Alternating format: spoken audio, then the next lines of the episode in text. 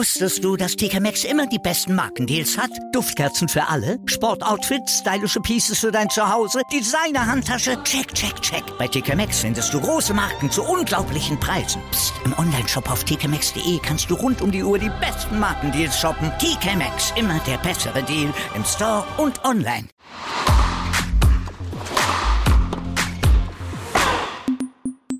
Die Sandplatzsaison nimmt mächtig Fahrt auf und bietet viel Stoff für eine neue Folge Crosscourt. Unsere Themen sind unter anderem die jüngsten Turniere mit Fokus auf die French Open Favoriten, erhaltene Eindrücke vom deutschen Nachwuchs sowie einer Nachricht, die die Tenniswelt ja wirklich in Aufruhr setzte. Zudem gibt es aber auch den zweiten Teil des Interviews mit dem Djokovic-Biografen Daniel Mücksch zu hören. Da geht es dann unter anderem um Djokovic Vater, Boris Becker, das Gotrennen mit Federer und Nadal aber auch schon Ausblick auf die Zukunft von Novak Djokovic. Ähm, erstmal will ich aber natürlich meinen Co-Host Dennis Heinemann begrüßen. Dennis, was sind deine ersten Eindrücke von der Sandplatzsaison, beziehungsweise wie ist vielleicht auch so generell deine Haltung dazu? Vorfreude oder zählst du eher zu denen, die sich dann schon lieber auf Rasen freuen? Hallo Stefan, nee, nee, nee, nicht jetzt schon gleich Richtung Rasen, das ist auch ganz schön. Ich saß mal in Wimbledon auf dem Center Court und durfte Roger Federer bewundern. Äh, das äh, ist sicherlich was, worauf ich mich dann auch ganz doll freue, wenn es dann soweit ist. Aber gerade jetzt, nach dem, was wir dann auch gesehen haben mit Monte Carlo, ich erinnere mich da zum Beispiel an diesen Viertelfinal Freitag, der war ja wirklich Wahnsinn. Da ist so viel passiert, alle Matches über mindestens äh, zwei Stunden, manche sogar über drei ich finde, da hat man richtig Lust auf, auf Sand bekommen und ähm, deswegen ist die Vorfreude äh, ja da erstmal total groß. Ich glaube, wenn ich an meine Top 5 zurückdenke, du hattest mich in der letzten Folge gefragt, was ich da so für Leute auf, auf, beim Sand äh, auf dem Zettel habe, bei den Herren, da muss ich erstmal sagen, ich habe da wohl auch Tsitsipas vergessen. Ähm, Djokovic hatte ich ja auch vergessen. Also ich glaube, ich hab, du warst da, du hast mich ein bisschen überrumpelt, also macht aber nichts. ähm, ja, vielleicht müsste ich Taylor Fritz gegen Stefanos Tsitsipas tauschen, aber mal gucken. Ähm, bei, bei Fritz dachte ich einfach so, vielleicht kommt der noch mal. Ich habe irgendwie das schon seit Jahren das Gefühl, dass da vielleicht noch mal was kommt. Jetzt hatte der ja diesen Erfolg beim Tausender-Turnier. Aber da sind wir schon wieder tief drin. Um deine Frage zu beantworten, äh, ich freue mich auf die Sandplatzsaison.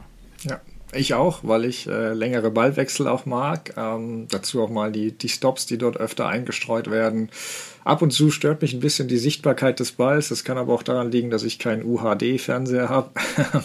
also da fand ich den, den, blauen Sand, die Idee gar nicht so doof in Madrid, auch wenn man natürlich dann äh, sicherstellen muss, dass es dort nicht rutschiger ist. Klar, das haben ja viele beklagt.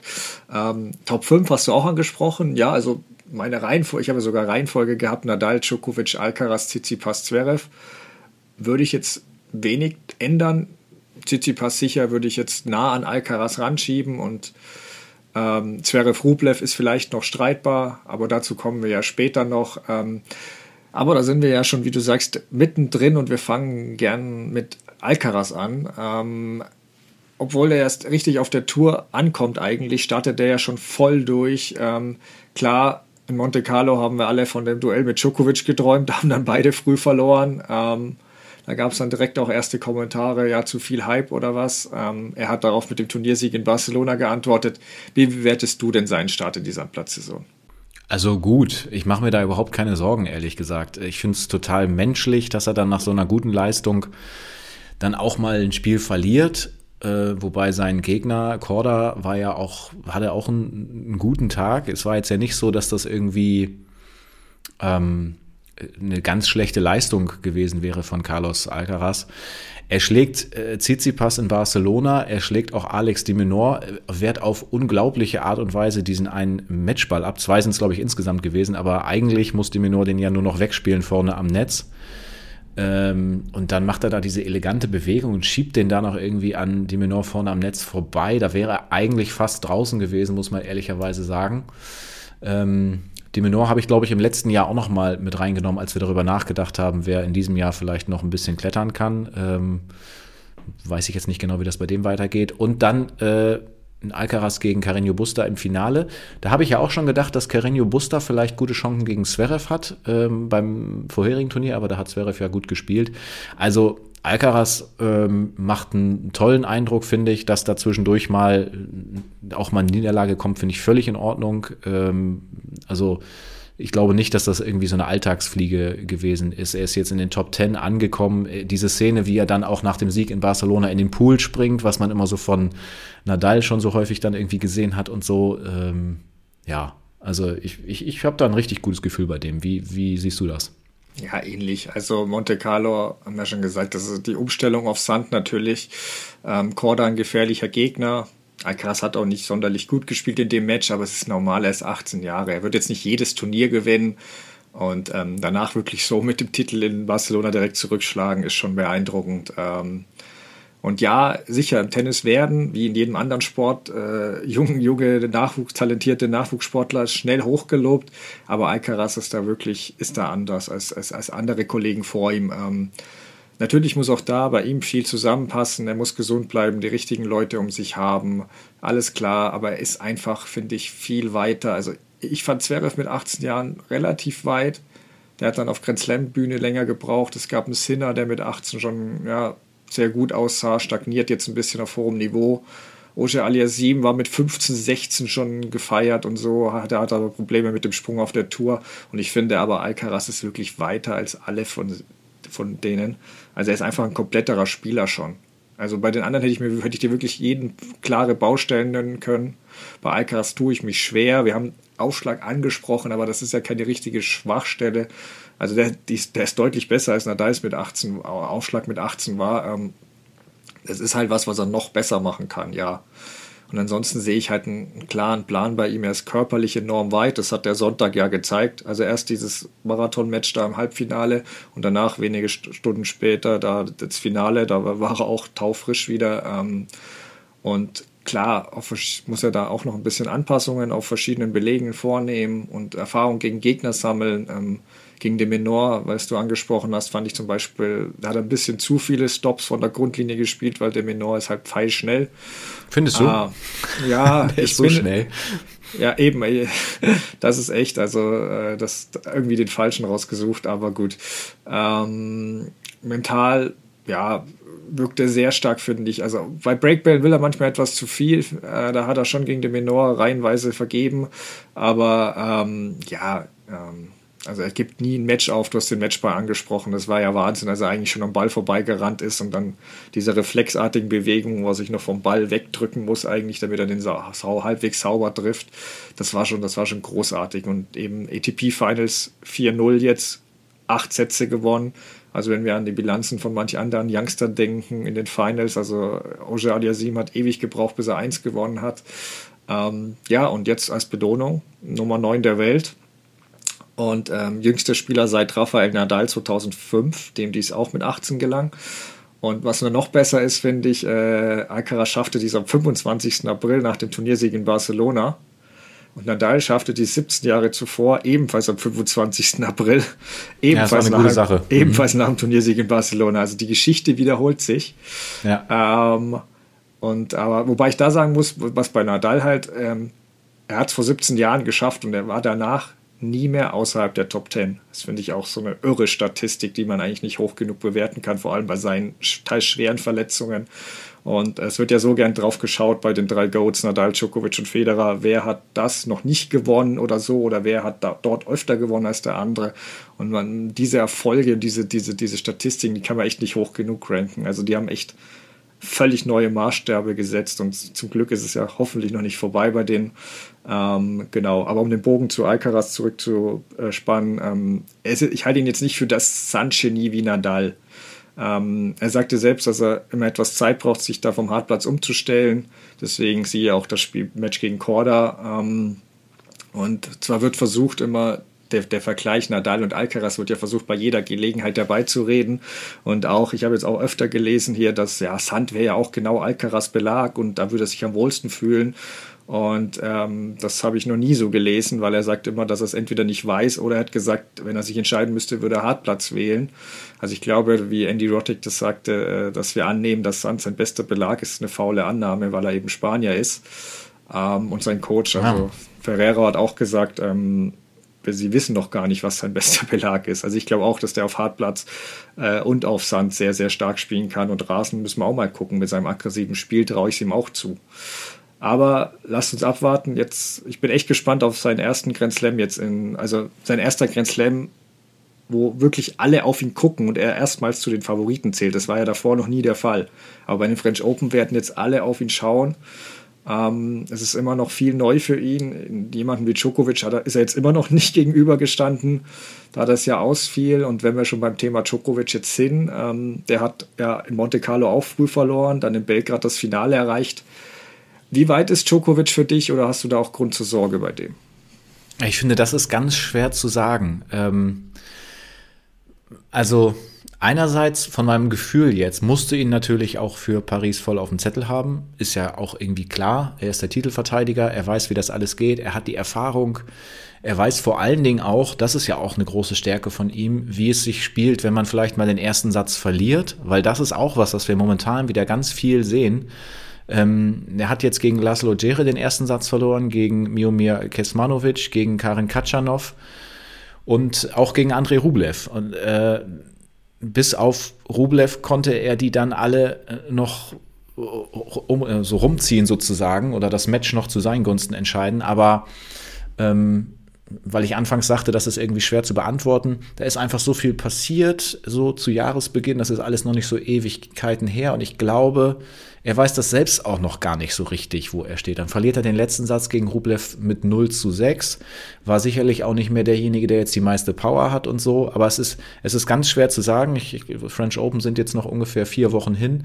Ob ähm, er bis dahin, das, da geht es ja nicht nur ihm so, sondern auch noch Rafael Nadal, sprechen wir auch noch drüber, wirklich dann wieder voll so in diesen Modus reinkommt. Ähm, da werden wahrscheinlich auch so die ersten Runden dann ganz entscheidend sein, um wirklich voll wieder da zu sein auf dem, Sand.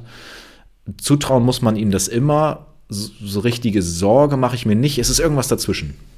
Ja, Grund zur Sorge würde ich auch noch nicht sagen, aber ich, Nadal-Fans können sich entspannen, weil der Vorsprung von Djokovic ist auf jeden Fall noch nicht so groß, wie er hätte sein können nach zwei Turnieren. Ähm, klar, fehlende Matchpraxis hast du angesprochen, deswegen, aber mich hat das Djokovic Spiel schon ein bisschen erstaunt, gerade auch in Belgrad am Anfang. Also das erste Match gegen äh, Cere hast du angesprochen, das hätte er verloren, wenn der Gegner kein Serbe gewesen wäre. Also nicht, dass er absichtlich, der hat schon versucht, aber das war halt so ähnlich wie bei Nadal gegen Korda. Also der hat gegen sein Kindheitsidol gespielt das hast du dann in den entscheidenden Momenten gemerkt, weil mhm. äh, er hat im zweiten Satz hat er den Sieg fast in der Tasche, bis er den irren Vorhandfehler macht und im dritten Satz im Tiebreak hat er auch, ähm, war er auch vorne und hat dann zwei leichte Fehler gemacht. Also und was halt nicht so, Djokovic hat teilweise mit 160 den ersten oft und mit den zweiten mit 120 km/h serviert. Also mit dem Ausschlag gewinnt er die French Open nicht. Das hat er dann danach über, auch gesteigert über den Turnierverlauf, deswegen äh, alles, alles noch im Lot, aber das, das war schon sehr komisch und ähm, genau, er ist eben von Match zu Match besser geworden und das mit dem ersten Satz finde ich gut, dass dir das auch aufgefallen ist, dieses Phänomen, das hat er vergangenes Jahr schon bei den French Open auch. Genau. Hat er auch fast mhm. jeden, jedes Match des ersten Satz verloren, also wer, ich, ich wette ja nicht, aber wer da auf einen Satzverlust von Djokovic im ersten Satz äh, wettet, der hat, kriegt vielleicht ganz ordentliche Quoten noch, der sollte das tun, weil das ist wirklich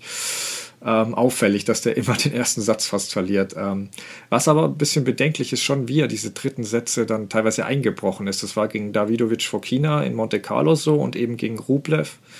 Ähm, da hat er sich ja wirklich ab dem dritten Spiel kaum noch bewegt. Also da hätte ihn, behaupte ich, jeder aus den Top 100 besiegt. Und Djokovic hat ja jetzt auch gesagt, dass er krank war. Ähm, und es ist beunruhigend, dieses Gefühl auf dem Spielfeld zu haben. Ich weiß, mancher denkt jetzt schnell Corona, beziehungsweise manche, der ihn weniger mag, der wird denken, ach, diesmal hat er wirklich Corona, in Anspielung auf das Zertifikat und so, aber nein, ähm, Djokovic betonte, dass es nicht der Coronavirus sei, es sei etwas, was Stoffwechsel, seinen Stoffwechsel beeinträchtigt. Ähm, mehr möchte er nicht sagen. Da sind wir jetzt wieder bei diesen Geheimnissen rund um die Gesundheit, ähm, die ihm nicht immer helfen, aber dazu kommen wir dann noch im Interview mit Daniel Mück später. Ähm, es ist natürlich schon auffällig, dass er gerade Probleme hat, wenn es wirklich intensive zwei Sätze sind, das, im dritten Satz. Und also, wenn er einen dritten Satz nicht durchsteht, wird es schwierig, einen Grand Slam zu gewinnen, möchte ich sagen. Aber ähm, da hat er zumindest einen Erholungstag dazwischen. Und wie du gesagt hast, es sind noch vier Wochen. Also, wenn es wirklich eine Krankheit ist, vielleicht wirklich, die noch ein bisschen drinsteckt, dürfte das bis dahin dann auch äh, weg sein. Ähm, genau.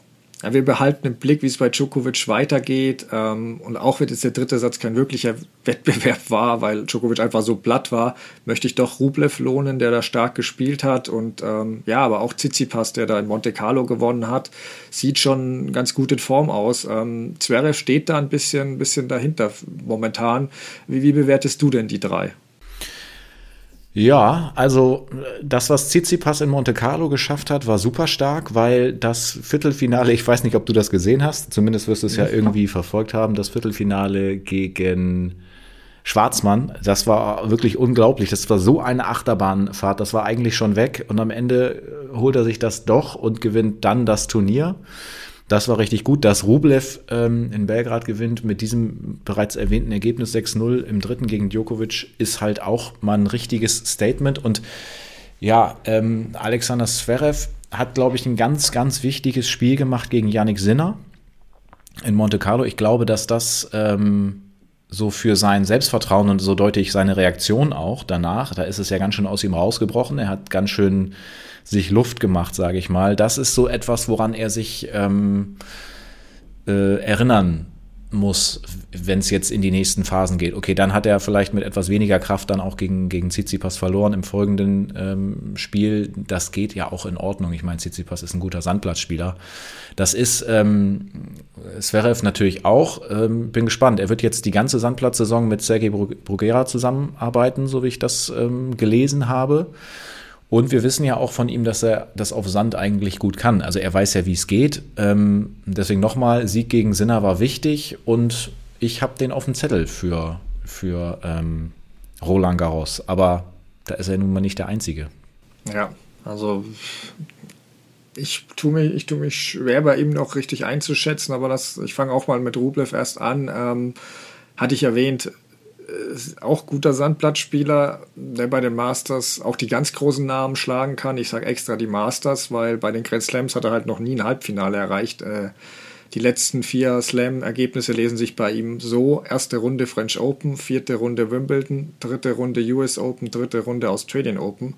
Und das ist eben das Problem, das ich immer sage und warum ich ihn mit David Ferrer ein bisschen vergleiche. Also er, er, ist ein guter Spieler, aber für, ein, für einen Grand Slam-Sieg habe ich ihn echt nicht, nicht auf der Rechnung. Und wenn die Top-Stars fit sind, tue ich mich schwer, ihn einen davon schlagen zu sehen. Tsitsipas ist da ein anderes Kaliber, ähm, speziell auf Sand. Das hat er ja auch vergangenes Jahr mit dem Finaleinzug bewiesen. Hat er auch zwei Sätze gegen Djokovic geführt. Ähm, dem traue ich viel zu, wobei der muss echt hoffen, dass er nicht auf Alcaraz trifft, weil irgendwie hat er da ein Problem. Das war jetzt die dritte Niederlage gegen den in, den guten, im guten halben Jahr. Und ähm, da, da, da gibt es auch immer so ein bisschen Aggro. Also es ist so eine interessante Rivalität zwischen denen. Also manche kommen da besser zurecht, aber bei, Alca, äh, bei Tsitsipas äh, geht das irgendwie nicht. Also ähm, fast immer, wenn der sich auf so Scharmützel einlässt, verliert er. Das war gegen Medvedev so bei den Australian Open und jetzt wieder. Ähm, und es ist halt so, dass seit dieser Toilettenpause bei den US Open und dann Softer mit Murray wirkt, äh, steht er halt immer ständig unter Beobachtung. Auch das mögliche Coaching haben ja schon mehrere mhm. hingewiesen von seinem Vater. Äh, das wird auch ständig beobachtet und jetzt öfter bestraft äh, und das nervt ihn alles. Ist, und der achtet dann natürlich auch drauf, ja, was ist mit der gegnerischen Box? Und bei Alcaraz ist es so, dass der auch gern mal Anweisungen bekommt. Und das hat ihn natürlich fürchterlich aufgeregt, das macht ihn rasend. Und ähm, er schafft es halt nicht, Medvedev oder Djokovic, die regen sich auch auf und die schaffen es aber, das irgendwie dann da, da, daraus Energie zu ziehen und das geht bei ihm nicht. Für, für mich lenkt ihn das eher ab und, und schwächt ihn. Und deswegen ist irgendwie gerade ein Schlüssel gegen ihn zu provozieren, habe ich das Gefühl. Aber sein Spiel an sich ist auf Sand natürlich äh, super herausragend. Deswegen zählt er für mich auch zu den Top 4 für Paris. Ähm, Zverev sehe ich da aktuell ein bisschen dahinter. Ähm, nicht nur, weil er davon Tsitsipas ziemlich hergespielt wurde, da war er auch angeschlagen. Ähm, aber dieses Selbstvertrauen, was du ansprichst, noch sehe ich es nicht so, wie es sein sollte. Ähm, aber vielleicht helfen ihm da jetzt die BM Open, die ja jetzt stattfinden in München, ähm, weil gutes Turnier oder schönes Turnier, aber jetzt nicht so bärenstark besetzt. Da kann er vielleicht ein bisschen sich Selbstvertrauen holen, wenn er das gewinnt. Ähm, weil mir hat das Match gegen Sinner, hast du, hast du gut gesagt, wie er sich danach gefreut hat, das war schon auffällig. Der Tiebreak hat mir aber ehrlicherweise gar nicht von ihm gefallen, weil da fand ich ihn gerade ab Mitte unglaublich passiv und nur darauf, ja, bitte, bitte, Sinner, machen Fehler. Das ist am Schluss dann auch passiert, deswegen kann man ja sagen, alles richtig gemacht, gute Taktik. Ähm, Vielleicht hat er auch gewusst, dass Sinner es vergeigt, dann Respekt. Ähm, nur ich habe, man hat das halt schon öfter von ihm so gesehen und ich befürchte, dass du mit der Taktik gegen die ganz Großen nicht gewinnst. Ähm, aber es ist noch genug Zeit, um eine Trendwende zu schaffen. Und ja, vielleicht sind die BMW Open jetzt wirklich der Startschuss dafür. Aber es ist doch auch wirklich ein Ding, ne? Ich muss da noch mal kurz zwischengrätschen. Ja. Wie, also wie, was das für eine Wundertüte ist mittlerweile, so auch im Herrenbereich, ne? Das, was, ja. was wir sonst immer so über den Damenbereich gesagt haben, dass man es nicht so richtig sagen kann, wer wird sich da durchsetzen und so. Es ist so viel los und Verletzungen und, und mhm. der schmeißt den raus und der ist noch nicht ganz fit und irgendwie ist es schon so, so wenig klar vorhersehbar, was in diesem Jahr noch so passieren wird, wie schon lange nicht mehr irgendwie, ja. finde ich. Das ist richtig, das stimme ich dir völlig zu. Das hat aber eben auch die Gründe, dass gut, Federer ist äh, ganz raus. Nadal ist eben jetzt verletzt, weil wenn Nadal hier spielen würde und gut drauf wäre, dann wäre er schon klarer vorne zu sehen. Und bei Djokovic ist eben die ganze Problematik seit Beginn des Jahres, dass er eben kaum gespielt hat. Ähm, und das macht es dann eben so, dass die anderen, natürlich werden die auch besser und schließen auf und das macht es äh, definitiv interessant, aber Jetzt lass uns mal gucken, wie Nadal so Madrid und Rom spielt. Nicht, dass wir dann sagen, okay, ja doch, es gibt nur einen Favoriten. Oder glaubst du denn, es gibt ja jetzt Trainingsbilder von ihm aus Mallorca und er plant mit Madrid. Glaubst du, dass das ihm dann reicht von der Zeit her? Wenn wir ihn in Madrid sehen, glaube ich, ist alles gut. Ähm, ich hoffe sehr, dass wir ihn da sehen. Und ich hoffe einfach, dass er auf seinen riesengroßen Erfahrungsschatz zurückgreifen kann und dass er einfach weiß, was er braucht, wie viel er braucht. Ich meine, er hat er ist so viele Jahre auf der Tour unterwegs, er kennt seinen Körper logischerweise wie kein anderer und ich hoffe, dass er es nicht irgendwo an irgendeiner Stelle übertreibt. Aber ich glaube auch, dass es ganz wichtig ist, dass er in Madrid dann eben die, die ähm, sich die Härte oder die, die Matchpraxis wiederholt. Wenn wir ihn dann da doch nicht sehen, aus irgendeinem Grund, dann, ja, dann wäre das schon, schon nicht so gut. Dann gibt es noch die Möglichkeit mit Rom. Er muss da jetzt auch aus meiner Sicht jetzt nicht unbedingt einen Titel holen, ähm, aber er sollte da vielleicht schon irgendwie so ins, ins Viertelfinale, dass er da mal wieder äh, das spielt und gefordert wird. Vielleicht haut er sie auch alle wieder weg und wir denken, es, äh, Favoritenrolle ist sowas von klar. Ähm, also auch das wird spannend. Ich hoffe, dass ich, dass ich ihn da sehen kann ja. ähm, in Madrid. Ja, ich habe es ja auch zuletzt schon angesprochen. Also Madrid, äh, ich, würde da, ich würde da gar nicht so viel von ihm erwarten, beziehungsweise da wäre es einfach, es wäre halt gut, um da Matchpraxis sich ein bisschen zu holen. Ein, genau. zwei Matches. Ähm, ich glaube wirklich, dass für ihn dann Rom wichtiger ist, weil ich schon angesprochen habe, ähnlichere Bedingungen wie zu den French Open auch. Und das, das als gute Generalprobe muss er nicht gewinnen, aber da wäre schon gut, wenn er da nicht auch gleich ausscheidet für sein Selbstbewusstsein wenngleich French Open für ihn immer noch ein komplett anderes Turnier ist, da glaube ich schon, dass das dann kommt, wenn er, wenn er den Court betritt. Ähm, und der ist halt auch so ein Genie auf Sand, dass ich glaube, dass ich nicht glaube, dass er da drei Monate sich einspielen muss, um sich auf Sand wohlzufühlen. Ähm, genau, aber das werden wir dann bei unserer nächsten Folge haben wir dann hoffentlich schon mal schon mal gesehen, ähm, ein Turnier spielen, dann können wir da sicher mehr sagen. Lass uns zu jemand kommen, ja, die Nadals Weg sicher auch gut verfolgen wird als sein Fan, ähm, Iga Świątek. Ähm, ich bin ja erstmal zu großem Dank verpflichtet, weil es ist ein tolles Gefühl, wenn man über jemanden große Prognosen macht und dieser dann mal tatsächlich mal bestätigt zur Abwechslung. Ähm, zumindest bis jetzt. Ich gebe zu, meine größten Prognosen waren ja French Open betreffend. Da müssen wir noch abwarten. Ähm, mhm. Aber sie hat mit Stuttgart vierte Turnier in Folge gewonnen, 23. Match in Folge, zwischendurch 28 Sätze in Folge. Ist ja wirklich Serena Williams-Style. Äh, was, was sagst du zu ihr denn? Äh, gehen da die Superlative aus? Ja, wir können zum nächsten Thema übergehen, glaube ich. Nein, ähm, das ist wirklich irre. Also Doha, Indian Wells, Miami, Stuttgart. Richtig gefordert war sie ja im Halbfinale gegen Samsonova. Das war ja relativ knapp. Ansonsten ist das, zwischendurch war übrigens ja auch noch Billie Jean King Cup. Okay, das war jetzt dann ähm, von den Gegnerinnen her wahrscheinlich einfach ein bisschen ähm, etwas niedrigeres Niveau. Aber da gibt sie mal irgendwie ein Spiel ab, so nochmal so zwischendurch. Ähm, ja, man muss aktuell ganz klar sagen, dass sie völlig zu Recht auf Position 1 steht. Nach dem Barty-Rücktritt füllt sie diese, diese Lücke, die ja dann da schon auch irgendwie entstanden ist, voll aus, nimmt sich dieser Rolle total an und lässt gerade aber auch überhaupt keine Fragezeichen offen, wer als Favoritin in die nächsten Wochen geht und dann auch in Richtung ähm, Roland Garros und in Stuttgart äh, gewinnt sie gegen Raducano, Samsonova bereits angesprochen und dann Sabalenka im Finale war ja auch eine, äh, eine ziemlich eindeutige Sache.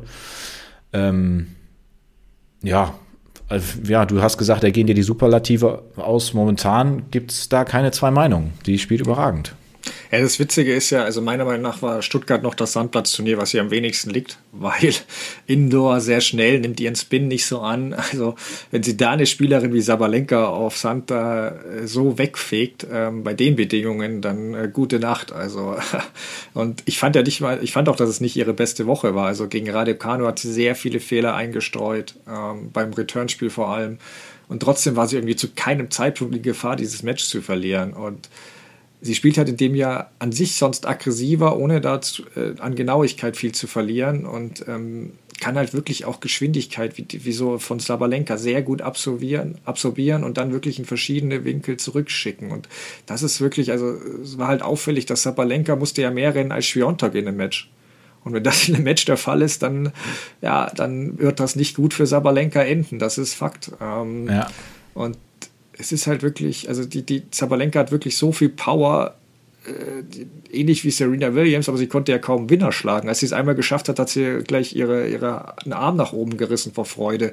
Und dieses Gefühl gibt dir Schwiontek gerade. Also Sabalenka ist es normal gewohnt, den Ausgang einer Partie in der Hand zu haben, aber gegen Schwiontek sind gerade alle darauf angewiesen, dass die massig Fehler macht. Und natürlich wird die auch mal wieder verlieren. Und der Druck und das Gerede wegen dieser Serie wird natürlich immer größer, weil dann wird der Vergleich mit Serena und dann mit der, dann kommt wahrscheinlich irgendwann ein Serienvergleich mit Steffi Graf und so. Und das, das wird dann immer größer, die Erwartungen auch an sich selbst. Deswegen glaube ich, wäre es sogar besser, wenn sie mal ein Match vor den French Open gewinnt, weil stell dir vor, die gewinnt bis dahin alles. Dann äh, bei den French Open ist der Druck dann monströs.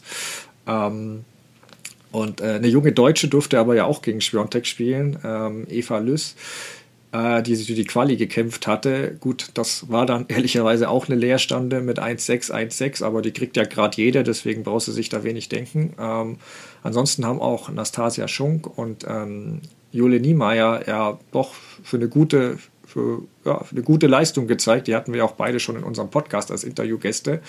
Und ähm, ja, Schunk hat äh, Rüberkina ziemlich viel abverlangt, fand ich, die ja durchaus stark ist. Und du hast angesprochen beim Billie Jean King Cup unter anderem Kerber und Siegemund schlug. Ähm, und Jule Niemeyer war dran, drauf und dran, den ersten Satz gegen Andreescu zu gewinnen. Ähm, was sagst du denn zu den jungen Deutschen? Aber auch, vielleicht auch Kerber können wir auch kurz erwähnen, die hat gegen Konter Wei, sorry, ich weiß, ihr, ihr hört äh, im TV, im deutschen TV auf Konter Weit, aber die spricht sich Konter Wei aus, äh, sagt sie selbst zumindest. Ähm, was sagst du denn zu diesen jungen Deutschen und Kerber? Für Eva Lös ist es, glaube ich, genau das, was jetzt mal passieren muss, auch wenn es eine Lehrstunde war, wie du gesagt hast, aber diese recht frühen Vergleiche, mal in Deutschland reinzugehen in so ein Match bei einem, bei einem deutschen Turnier und dann gegen die Weltranglisten Erste zu spielen, davon kann sie nur profitieren. Die wird davon, die wird da so viel mitgenommen haben. Wahrscheinlich äh, wird sie davon irgendwie abends oder nachts geträumt haben oder so, keine Ahnung. Aber das ist so, wenn du glaub, wenn du sowas mal durchlebst, dann, dann macht das doch irgendwas mit dir. Du spielst gegen die Nummer eins der Welt. Das ist doch irgendwie was, was ganz Besonderes. Ähm, ja, Niemeyer und Schunk, gerne noch mal reinhören in die vergangenen Folgen, die wir beide bei uns hatten, wie du schon richtig gesagt hast. Und ja, waren doch gute Auftritte. Also zweimal 5-7 gegen Rybakina zu verlieren von Nastasia Schunk ist eine Top-Leistung. Ähm, der erste Satz von Niemeyer gegen Andrescu auch wirklich nur knapp weggegangen. Ja, und Angie Kerber, das ist momentan irgendwie so ein bisschen unglücklich, finde ich, weil gut, wir wissen, dass sie nicht so gerne auf Sand spielt. Das ist ja nun auch nichts Neues. Ähm, momentan fängt sie eigentlich in den letzten Spielen ganz gut an. Das war im Billie Jean King Cup auch so, aber sie kriegt es dann nach hinten raus irgendwie nicht, nicht zu. Das war da gegen Putin Seva und Rybakina. Ähm, ja, äh, trotzdem finde ich ihre Moral immer gut. Trotzdem, äh, also sie, sie, sie gibt viel, sie versucht das auch, sie hängt sich da rein. Laura Siegemund übrigens auch, ne? Ähm, ge gewinnt nach äh, gegen Zachary, obwohl die aufgeben musste, aber auch Laura Siegemund mit ihrer ganzen Art, sich zu präsentieren auf dem Court, dieser Kampfgeist die einen mögen es, die anderen mögen es nicht, aber es ist halt so dieses Bissige irgendwie und das will man ja irgendwie, also weiß ich nicht, ich finde das zumindest gut, wenn da jemand alles, alles gibt und das sehe ich bei Kerber auch häufig, diese, dieser Kampfgeist. Und ich glaube aus deutscher Sicht, auch wenn das jetzt bis übers Viertelfinale nicht hinausging, ist das interessant gewesen, die alle mal so zu sehen an einem Ort in einer Woche. Ja, nee, das stimme ich zu. Das fand ich auch. Stuttgart ist dann auch eine ideale Gelegenheit als Heimturnier und du findest quasi im ganzen Jahr kein stärkeres Feld. Wo die, wo die Weltklasse wirklich so dicht gedrängt ist. Also ich habe da eine Statistik gelesen, dass ähm, bei den Turnieren 2020 und 2021 jetzt mehr Duelle zweier Top-10-Spielerinnen stattgefunden haben als bei den vergangenen elf Grand Slams zusammen. Ähm, das liegt natürlich auch am kleineren Draw, aber ich war da schon öfter als Journalist vor Ort und es ist wirklich top organisiert. Die Spielerinnen schwärmen auch von dem Porsche Tennis Grand Prix. Also deswegen, als ich den Draw sah, da äh, auch mit den ganzen jungen Deutschen, da kam schon so ein bisschen trauriges Gefühl auf, da diesmal nicht dabei sein zu können, aber war leider mit der Arbeit nicht vereinbar. Ähm, jedenfalls schön zu sehen, wie Jule Niemeyer und äh, Schunk auch richtig starke Spielerinnen forderten. Klar, Schunk war zum Beispiel durch die Quali jetzt eingespielter als Rüberkina, die aus Kasachstan einge angereist ist. Und äh, Andreesco hat man auch gemerkt, dass die ewig nicht gespielt hat und äh, Matchpraxis fehlte. Vom Ranking her war Niemeyer ja sogar mit der Nummer 108 favorisiert, ähm, was natürlich Blödsinn ist. Wir wissen alle, wie Andreescu spielen kann in Topform des Grand Slam Champion. Ähm, aber das sei nur angefügt, um ein bisschen die Erwartungen da auch ähm, ja, nicht zu groß werden zu lassen, weil die brauchen schon noch etwas Zeit, genau wie Lys. Ähm, aber es war einfach schön zu sehen, dass sie da wirklich mithalten können, glaube ich, auch für sie. Klar, Ausnahme jetzt das Match gegen Schwiontek, aber gut, die spielt ja gerade eh eine andere Sportart als die anderen. Ähm, und ja, zu Kerber hast du auch schon gesagt. Ich meine, Konterwe ist jetzt nicht mehr in der Überform, die sie Ende vergangenes Jahr oder Anfang dieses Jahr hatte. Deswegen hatte ich schon einen Kampf erwartet. Ähm, Fakt ist halt leider gut, sie hat bis auf Indian Wells jetzt in jedem Turnier, das sie gespielt hat, das erste Match verloren. Aber auch da ist jetzt kein Grund zur Panik, finde ich. Kerberstunde haben wir jetzt in den vergangenen Jahren schon öfter erlebt, schlägt dann wahrscheinlich wieder abrasen. Ähm, das zweite Halbjahr ist ja auch deutlich besser. Ähm, ja, Paris können wir jetzt, glaube ich, nicht zu viel erwarten. Mal schauen, aber ja, Genau, ähm, Madrid hat es jetzt aber überraschend abgesagt. Ähm, dass äh, laut den Kollegen von Tennisnet soll es eine Erkältung als Grund sein. Ähm, ja, komm, Gegnerin Konterweh übrigens hat auch abgesagt und habe ich jetzt auch inter äh, Interesse halber nachgeguckt bei den estnischen Medien. Da steht auch eine Krankheit. Nun gut, gute Besserung an beide. Ähm, Bilicin King Cup hast du auch erwähnt, will ich gar nicht mehr viel dazu sagen. Kasachstan ist eben ein gutes Team auf Sand, auf Hartplatz hätte ich bei Kerber da schon jetzt gegen Putin Siever auf Kerber gesetzt, aber Mai. Es ist halt bitter, dass es jetzt wirklich in die Abstiegsrunde geht, statt ins Finalturnier, ähm, weil mhm. insgesamt war ja schon die Hoffnung, dass sich die goldene Generation einmal mit dem Fed Cup oder jetzt Billie Jean King Cup belohnt, aber irgendwie ist die Hoffnung bei mir schon ja, spätestens mit dem Rücktritt von Görges geschwunden. Ähm, ja, einfach mal gucken. Ähm, lass uns zum Abschluss eigentlich noch die News der Woche behandeln. Mein gibt es ein paar gute Sachen. Dominik Thiem bestreitet der Matches, ist toll zu sehen, auch wenn der natürlich noch weit weg von alter Form ist. Auch Federer wieder Bälle schlagen zu sehen, ist, ist, ist toll. Ähm, aber was jetzt heute für Aufmerksamkeit gesorgt hat, ist die Nachricht, dass Emma Raducano sich von Torben Belz getrennt hat. Ähm, und da hat sie unter anderem gesagt, sie habe das Gefühl, ihre Entwicklung sei ein Umstieg sei ein Umstieg auf ein neues Trainingsmodell am meisten dienlich. Zwischenzeitlich werde sie vom britischen Tennisverband LTA unterstützt. Viel mehr Infos gibt es jetzt nicht bezüglich Nachfolger und so. Wie sind, wie sind deine erste Reaktion? Ja, hat mich schon auch überrascht, äh, zumal ich auch bei Yannick Schneider gelesen habe, ähm, auch ein, ein Tennisjournalist sozusagen, dass sie ähm, im Rahmen von Stuttgart noch gesagt haben soll, dass ihr die Zusammenarbeit eigentlich gut ähm, gefällt. Und ich finde es auch ein bisschen verwunderlich. Da muss man vielleicht einfach noch ein bisschen abwarten, ähm, was da jetzt noch so nachkommt ähm, an Erklärung und wer es dann wird. Ähm, weil das ist irgendwie, ja gut, bei ihr blieben natürlich jetzt so diese richtigen Erfolgserlebnisse erstmal noch aus, nach dem, was sie da Übermenschliches geleistet hat, sozusagen im, im letzten Jahr. Ähm, aber ja, du merkst ja auch selbst an meiner Antwort, ich bin da noch gar nicht so, ich, ich, ich weiß noch gar nicht so richtig, was ich davon halten soll. Vielleicht ist, liegt das auch daran, dass die Informationslage da noch relativ dürftig ist. Ja, ähm, ich sehe es ähnlich schon wie in der vergangenen Folge, als ja schon die Gerüchte rund um Piatti aufkamen. Ich glaube nicht, dass es bei ihr gerade am Coach liegt. Ähm, manchmal musst du halt was ändern, um aus dem Strudel da rauszubrechen. Ähm, aus, äh, und der Coach ist da eben einfach die leichteste Lösung Gleichzeitig sollte sie darauf achten, dass das jetzt nicht zu einem Ritual wird, weil mit Nigel Sears, Andrew Richardson und Bells ist es, wird der nächste dann ihr vierter Trainer in zwölf Monaten.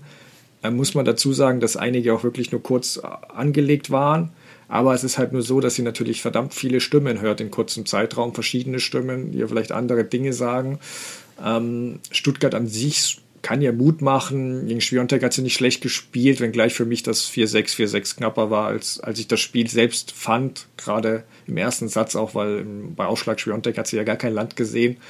Aber man muss schon sagen, dass sie sich relativ schnell auf Sand anpassen kann, sah man schon, das fand ich positiv. Ähm, gleichzeitig glaube ich auch, dass ihr Bedingungen in Sand eher entgegenkommen mit dem schnellen Belag. Deswegen klar, muss man mal gucken, wie es da in den nächsten Wochen weitergeht und zur Coaching-Situation. Ja, also mal schauen, ob es jetzt Piatti wird. Ähm, eine erfahrene Stimme wäre auf jeden Fall hilfreich.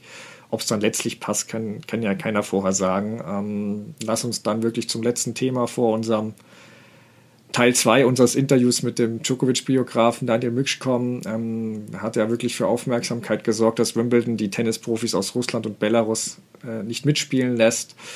Ähm, Ukrainer begrüßten dies, andere Profis wie Djokovic, natürlich Rublev, ähm, aber auch ATP und WTA haben doch teils entsetzt reagiert und von Diskriminierung teilweise gesprochen. Ähm, ich muss sagen, meine erste Haltung war jetzt, ging jetzt eher auch in die Richtung und ich fand es nicht wirklich fair gegenüber Einzelsportlern, die teils nicht mal in ihrer Heimat wohnen und es wird jetzt auch nicht ständig die Hymne gespielt oder die Nation ist jetzt im Tennis nicht so wichtig wie in anderen Sportarten. Ich meine, bei Teamwettbewerben sind sie ja ausgeschlossen, wie Billie Jean King Cup und so. Ähm, vor allem aber, finde ich, haben sich Rublev und Pavlyuchenkova recht deutlich positioniert. Also Rublevs Hamann auf den PKs fand ich, dass ihm das alles Angst machte. Und wir erinnern uns an die Message No War, Please auf der Kamera. Ähm, Pavlyuchenkova fand ich sogar noch deutlicher. Die hat unter anderem bei CNN drüber gesprochen und ähm, schon sich recht klar positioniert, dass sie das nicht gut heißt. Und da weiß ich nicht, was sie jetzt mehr tun soll, außer vielleicht noch Putin auf Social Media zu beleidigen. Aber ganz ehrlich, da sind wir beim Topic, da verstehe ich, dass sie nicht so weit gehen. Also, also sie haben natürlich alle, selbst wenn sie dort nicht selbst leben, haben sie zumindest Familie oder Freunde da und keiner weiß, was passiert mit denen, wenn du da offen die russische Regierung angreifst. Also es ist, finde ich, ziemlich leicht, das aus unserer Position zu fordern. Ähm, und ich habe da Mitleid mit den Sportlern aus den, aus den beiden Ländern, aber. Ja, selbst wenn, ja. sorry, ich muss dich kurz unterbrechen, ja. selbst wenn sie das machen würden, dann würde das ja also trotzdem nicht unbedingt, also ich finde, dass die, die Haltung, die sie da einnehmen, Rublev schreibt auf die Kamera und so weiter, was du alles gerade gesagt hast, das ist doch schon, wenn sie jetzt da persönliche Messages noch schreiben würden und so, dann ähm, ja. es ändert, ändert dann ja trotzdem, trotzdem nichts. Ja, äh, genau, aber was man halt nicht vergessen darf bei allen Mitleid für sie, weil die Leute verpassen natürlich jetzt nur ein Turnier ähm, und äh, gerade die Topstars sind jetzt nicht zwingend auf dieses Geld dort angewiesen. Ähm, mit denen, die, die, mit denen, die man am meisten Mitleid sollte, sind natürlich immer noch die ukrainischen Spieler. Also ähm, wenn sie nicht gerade selbst kämpfen, sehen sie, wie ihr Haus in Schutt und Asche gelegt wird, haben große Angst um ihre Familien oder Freunde. Ich meine, Svitolina spielt gerade gar kein Turnier mehr. Man sollte die, deren Seite schon auch hören. Und wenn man das tut, sind sie der Meinung, dass die Sperre richtig ist wie auch eben in vielen anderen Sportarten, Biathlon und so weiter, ist jetzt auch kein Teamsport. Ähm, ich habe mir da auch ein längeres YouTube-Video von Ilya Marchenko dazu angeschaut, der da auf viele Fragen eingeht, warum es der richtige Schritt ist aus seiner Sicht. Und sie sagen eben, es kratzt sehr wohl Russland und Putin. Die erste Vermutung wäre von mir auch, ja, was soll ihn das jucken? Aber es kam natürlich schon auffällig schnell ein Statement aus dem Kreml dafür, dass es 20 Sportler betroffen sind. Ähm, und ähm, er sagt halt zum Beispiel Smatschenko, dass sich ähm, Putin schon immer mit Erfolgen von Russland-Sportlern geschmückt und gebrüstet hat und auch andere Journalisten, die sich jetzt mit dem Thema weitaus besser auskennen als ich, haben, sehen durchaus, können da durchaus einen Sinn sehen, weil Putin eben die Topathleten Russlands nur zu gerne in seinen ähm, triumphalen, triumphalen Erzählungen an das russische Volk eben verwendet.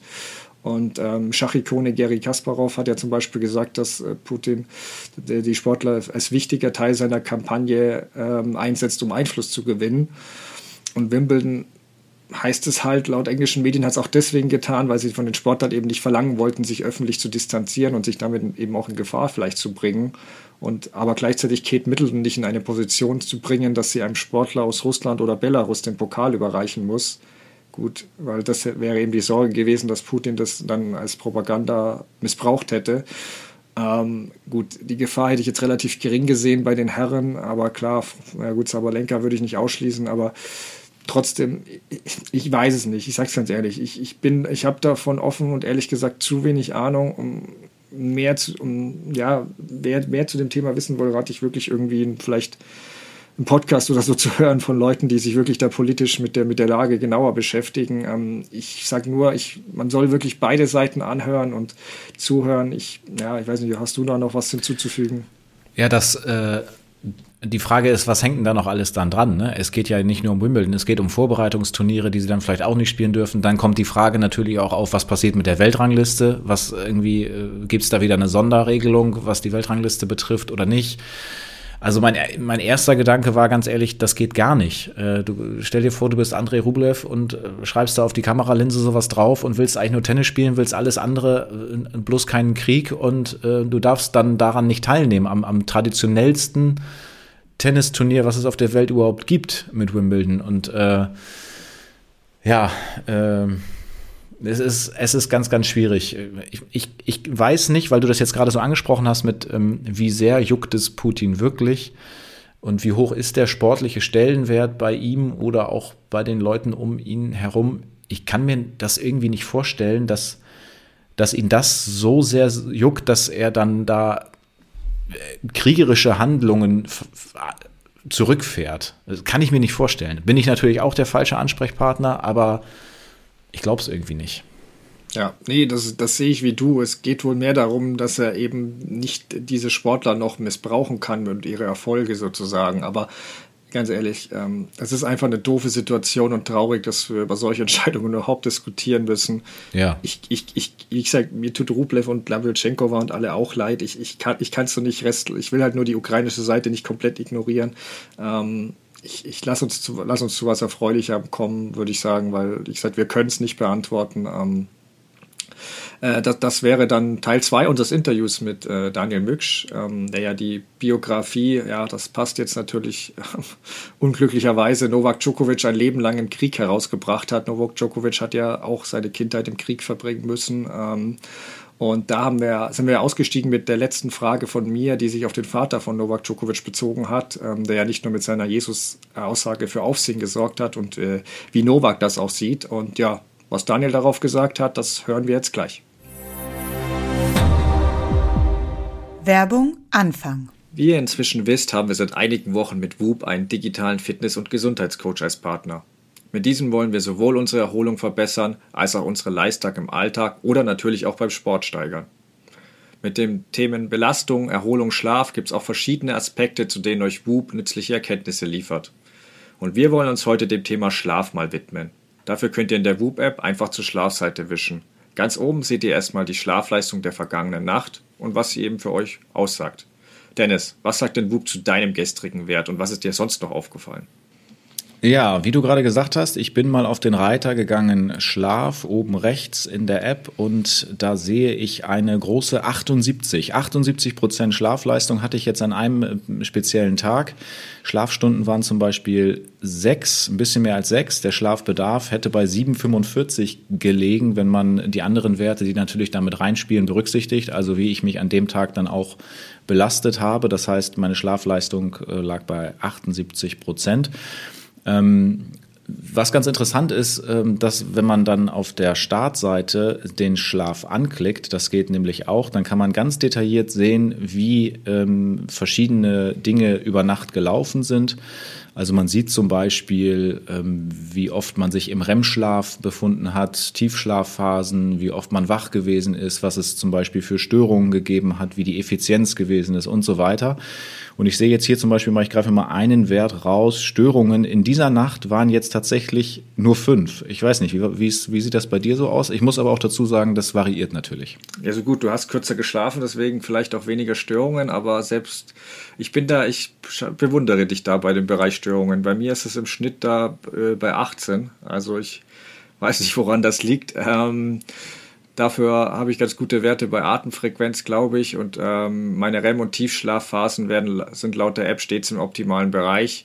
Ähm, meine Schlafleistung beträgt übrigens 83 Prozent. Also die war diesmal höher als bei dir, wenngleich ich gerne noch ein bisschen, bisschen noch an die 85 Prozent äh, schrauben würde, weil da, dann heißt es ja wirklich, dass du deine Leistung auch richtig gut abrufen kannst. Dazu kann eben einem auch der Schlafcoach helfen. Was kannst du uns zu dem denn sagen? Ja, wenn man sich den Schlafcoach mal anguckt, da kann man erstmal auswählen, was möchte ich eigentlich morgen erreichen? Möchte ich entweder topfit sein, das sind also dann 100 Prozent ähm, meines äh, Schlafbedarfs, die gedeckt werden müssen, möchte ich 85 äh, Prozent oder nur 70 Prozent. Und dann äh, entwickeln sich dadurch natürlich entsprechende Werte. Man kann eine Aufwachzeit festlegen, dann kriegt man eine empfohlene Zeit zum Schlafengehen mit auf den Weg. Man kann sich auch wecken lassen dann, wenn ein gewisser Wert oder eine Uhrzeit erreicht ist. Also Whoop 4.0 kann auch vibrieren. Und ähm, ja, es macht auf jeden Fall Sinn, abends nochmal drauf zu gucken, weil dann hat man natürlich die Belastung vom Tag mit drin und dann sieht man auch, wie, sie, wie die Zeiten sich so ein bisschen verschieben. Und ja, es ist eine, eine Sache, an der man sich ganz gut orientieren kann. Ja, auf jeden Fall. Und in unseren Shownotes findet ihr jetzt alle nötigen Links, um euch Whoop noch genauer anzuschauen oder wenn ihr wie wir noch mehr über eure ideale Erholung herausfinden und euer volles Potenzial wecken wollt. Dazu bekommen unsere Crosscourt-Hörer und Hörerinnen mit dem Code CORD15 also Court wie der Tenniscourt und 15 als Zahl, sogar noch 15% Rabatt auf eure WUP-Mitgliedschaft. Den Code müsst ihr einfach dann beim Bezahlvorgang eingeben. Wir würden uns freuen, wenn ihr uns auf diese Fitnessreise mit WUP 4.0 begleitet. Das nächste Mal erfahrt ihr dann mehr dazu, wie es mit unseren Belastungswerten aussieht und welche weitere Verbesserungen wir dank WUP vornehmen konnten. Werbung Ende. Ja, also das hat mir wirklich niemand in irgendeine Richtung anders ähm, bestätigt und erzählt. Also das, das würde ich auf jeden Fall, jeden Fall sagen, dass er damit überhaupt nicht happy gewesen ist und die ganze Rolle zu seinen Eltern, zu seinem Vater doch relativ schwierig ist. Also auch schwierig geworden ist, muss man ehrlicherweise sagen, dass es auch mit seiner Ehefrau ein bisschen zu tun hat, dass die Jelena Djokovic Probleme mit ihren Schwiegereltern hat und auch da geht es sehr, sehr stark darum, irgendwie, dass die äh, auch um die Ernährung der Kinder, sie werden vegan ernährt und die Großeltern sind da nicht so begeistert, dass die Kinder schon in dem kleinen Alter vegan ernährt, äh, äh, ernährt werden. Also auf jeden Fall sagen, und es gibt auch Zitate, die, die liefen viel in Serbien am Anfang, dass auch der äh, die Mutter gesagt hat, wir hätten nie gedacht, dass so jemand mal äh, von Nova geheiratet wird. Also es klingt nicht unbedingt nach äh, einer harmonischen äh, Schwiegertochter-Beziehung in diesem Fall. Aber ich glaube auch, dass Novak äh, mit seinem Vater, ähm, er ist irgendwo gehört er noch dabei, aber die leben ja allein schon getrennt. Novak in Monte Carlo, der Vater in Belgrad. Und äh, er hat da einige Jobs, er hat einiges, um, um was er sich tun, äh, kümmern kann im Umfeld vom Novak, hauptsächlich um das Tenniscenter in Belgrad, ähm, wo böse sagen, da kann er jetzt auch nicht wirklich viel äh, falsch machen. Ich meine, die Marke Djokovic in Serbien zu vermarkten oder da irgendwas äh, zu managen, ich glaube, das könnten wir uns auch noch irgendwie alle halbwegs zutrauen. Ähm, ich glaube, dass er da wirklich sehr, sehr äh, unhappy war mit dem, was sein Vater gesagt hat. Ich glaube, ich habe es am Anfang schon mal äh, erwähnt. Ich glaube aber, dass er niemals mit seinem Vater so brechen würde, dass er da öffentlich sagen würde, ähm, das ist Schwachsinn, dass du mir erzählt, was du da erzählst, hör auf, äh, in meinem Namen zu reden oder so. Da ist er dann doch einfach sehr patriarchisch erzogen worden und da ist die Familie für ihn dann äh, ein gewisses Heiligtum und ich glaube, dass der, dass er da seinen Vater öffentlich nicht angreifen würde. Ich habe auch mit vielen äh, serbischen Kollegen, Tenniskollegen ges gesprochen. Ähm, da war dann auch ähm, die Begeisterung gering, sich öffentlich zitieren zu lassen ähm, in, äh, in, in so einem Buch, weil sie natürlich Angst hätten, Angst hatten, dass dann doch die Zugänge zu Novak Djokovic irgendwie verbaut werden durch die Familie. Aber ich kann wirklich sagen, ich habe ich könnte mich nicht erinnern, dass ich überhaupt ein positives Wort von irgendeinem serbischen Kollegen über Vater Djokovic ähm, gehört habe oder mir gesagt worden ist. Aber wobei, da muss ich eins muss ich sagen, doch ein positives ist auch im Buch drin vom Dirk Hordorf, der DTB-Vize, der hat ähm, mir gesagt, der ja auch, wusste ich auch in dem Detail nicht, der ja im Endeffekt der erste Manager von Novak ähm, gewesen ist, Dirk Hordorf, der, der hat mir aber erzählt, dass ähm, Djokovic Vater schwierig war und auch die Verhandlungen schwierig, auch allein dadurch, dass er überhaupt kein Englisch konnte, gerade am Anfang, aber dass er ihm hoch angerechnet hat, dass er niemals im Tennis eingegriffen hat. Und das ist, glaube ich, dann doch eine Phase, wo man doch mal sagen muss, das ist nicht gerade so unwichtig, gerade wenn man so an andere Tennisväter denkt, dass er natürlich im Umfeld schwieriger Verhandlungspartner war. In der Tat, das kann ich mir sehr gut vorstellen, aber dass er jetzt keinem Trainer gesagt hat, du musst irgendwie mehr Rückhand Cross trainieren oder du musst mehr den, Kick irgendwie bei Novak rausholen, weil da hat er ganz klar erkannt, das kann ich nicht. Ich habe selber, haben die, hat die Familie null Tennis-Historie und dass er da sozusagen niemals sich angemaßt hat, den Trainern zu sagen, ähm, wie sie trainieren und wie sie zu arbeiten haben. Also das ist dann immerhin noch ein Positivum, was man, glaube ich, bei Papa Djokovic finden kann. Jetzt haben wir eine ganze Menge gehört über den Vater von Novak Djokovic. Lass uns noch mal kurz rüberschwenken auf Boris Becker. Das war ja aus deutscher Sicht nun auch damals eine super interessante Sache, diese Zusammenarbeit. Vielleicht müssen wir dazu sagen, heute ist der 10. April. Boris Becker ist ja nun auch die Frage, wie das da alles weitergeht. Können wir jetzt noch nicht sagen. Ähm, aber hast du äh, vielleicht eine Anekdote oder irgendein besonderes Bild im Kopf, wenn du an diese Zusammenarbeit, an diese Zeit denkst, ähm, Novak Djokovic zusammen mit Boris Becker? Fällt dir da irgendwas ein?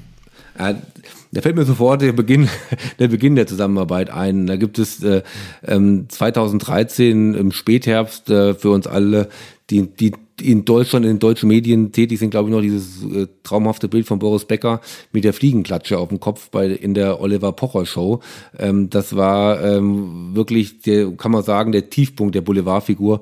Boris Becker bis dato muss man ja fast sagen, es könnte in wenigen Wochen der nächste, der absolute Tiefpunkt kommen, aber das war ja die Phase, wo Boris wirklich nur noch eine Witzfigur war und von einer Show zur anderen äh, Boulevardshow äh, gereicht worden ist. Und dann kam ja wirklich wenige Wochen später die Verkündung, wo wir ja alle erstmal gefragt haben, äh, ist das ein Aprilscherz? Äh, ist ja eigentlich Ende des Jahres, dass ein Boris Becker Trainer von Novak Djokovic wird. Das konnte man sich ja wirklich überhaupt nicht vorstellen. Und da gab es dann die, ähm, die äh, die Anekdote, dass äh, Boris äh, mit seinem heftigen Twitter, Twitter rein angekündigt hat, er hätte eine große Nachricht zu verkünden, kurz bevor er bei Wetten Das äh, zu Gast war, damals noch von Markus Lanz moderiert und alle natürlich damals dachten, ja, vielleicht ist seine damalige Frau Lilly wieder schwanger und das will er dann da verkünden und es war wirklich völlig fernab, dass er da verkünden wird, dass Novak Djokovic, dass er jetzt Novak Djokovic trainiert, aber das war der Fall. Also er wollte bei Wetten das bei Markus Lanz verkünden, ja, ich bin der neue Trainer von äh, Novak Djokovic. Und das ist, glaube ich, so habe ich zumindest wirklich aus sehr nahen Kreisen Djokovic gehört, zwei Tage vorher an den Eduardi, äh, Eduardo Ataldi, dem Manager, dem Manager von Novak, herangetreten und äh, herangetreten worden und der ist irgendwie wahnsinnig geworden. Er hat gesagt, das kann doch nicht sein. Genau das wollten wir nicht. genau das wollten wir über allen Umständen verhindern, dass wir jetzt nicht in diese Boulevard-Schiene dann abdriften und der, die haben dann wirklich ihm sehr ein, äh, deutlich klar gemacht, dass er das sich abschminken kann, bei Markus Lanz am Sofa zu verkünden, dass er jetzt der Novak Djokovic Trainer wird und haben dann, dann hat Boris auch in der Show dann gleich irgendwie ganz reumütig gesagt, ich habe nichts zu verkünden, habe mich geirrt. Da ist wieder der, mein Twitter-Daumen mit, mit mir durchgegangen oder wie er das dann halbwegs charmant weggebügelt hat.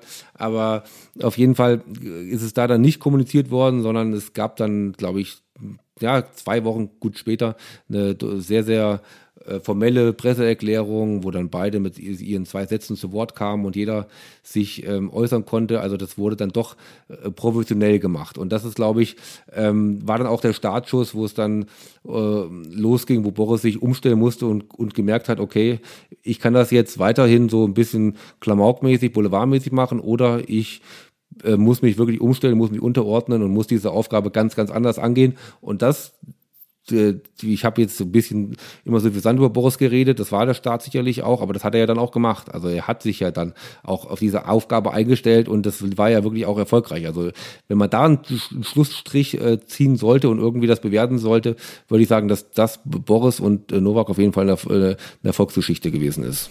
Ja, sehr schön. Wenn ich da als das Wort Anekdote reinwerfe, dann weiß ich natürlich auch nicht sofort, was kommt, aber bei dir sprudelt es ja dann gleich so richtig raus. Das ist ganz, ganz cool, da so zuzuhören.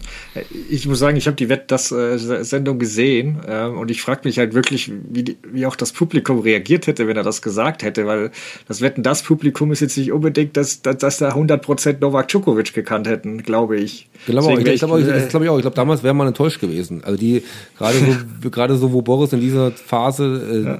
Wahrgenommen worden ist, da hätte man, da wäre die Schwangerschaft von Lilly, wäre äh. Standing Ovations und alles und dann und bei Novak Djokovic äh, kann ich mir schon richtig vorstellen, wie in irgendeiner Messehalle, wo das halt immer so war, man sie getuschelt hätte, Djokovic, Djokovic, kennst du den, wer ist das?